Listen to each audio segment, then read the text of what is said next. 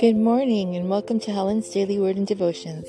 This is the reading of the Word from the Daily Bible for January 31st. Today I'm in Psalm chapter 18, 1 to 12. I will love you, O Lord, my strength.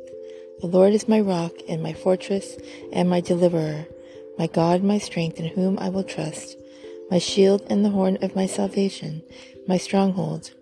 I will call upon the Lord, who is worthy to be praised so shall I be saved from my enemies.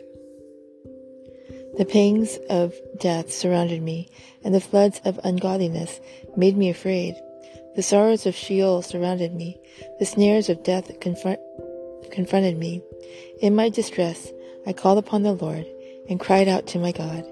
He heard my voice from his temple, and my cry came before him, even to his ear. Then the earth shook and trembled.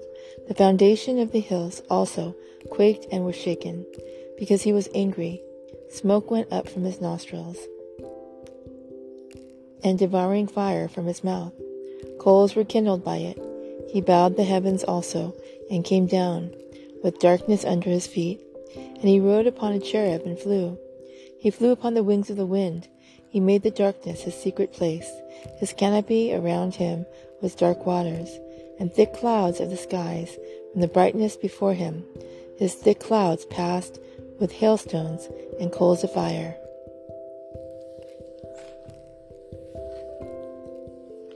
Proverbs chapter 6, 1 to 5. My son, if you become surety for your friend, if you have shaken hands and pledged for a stranger, you are snared by the words of your mouth. You are taken by the words of your mouth. So do this, my son, and deliver yourself for you have come into the hand of your friend. Go and humble yourself. Plead with your friend. Give no sleep to your eyes, nor slumber to your eyelids. Deliver yourself like a gazelle from the hand of the hunter, and like a bird from the hand of the fowler.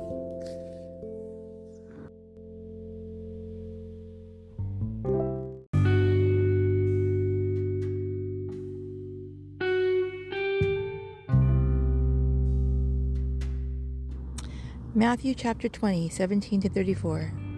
Now Jesus, going up to Jerusalem, took the twelve disciples aside the road and said to them, Behold, we are going up to Jerusalem, and the Son of Man will be betrayed to the chief priests and to the scribes, and they will condemn him to death, and deliver him to the Gentiles, to mock and to scourge and to crucify, and the third day he will rise again.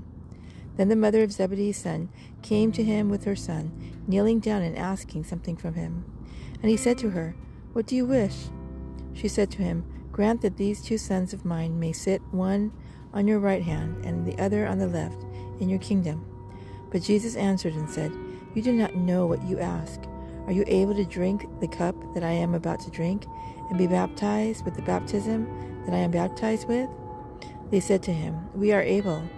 So he said to them, You will indeed drink my cup, and be baptized with the baptism that I am baptized with. But to sit on my right hand and on my left is not mine to give, but it, but it is for those for whom it is prepared by my Father. And when the ten heard it, they were greatly displeased with the two brothers. But Jesus called them to himself and said, You know that the rulers of the Gentiles lord it over them, and those who are great exercise authority over them.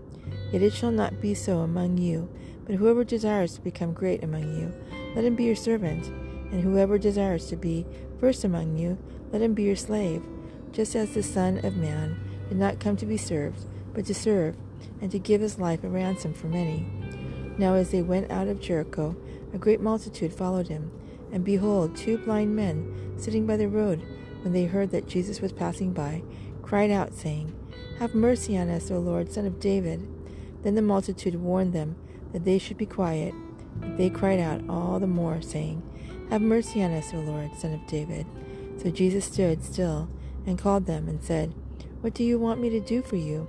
They said to him, Lord, that our eyes may be opened. So Jesus had compassion and touched their eyes, and immediately their eyes received sight, and they followed him.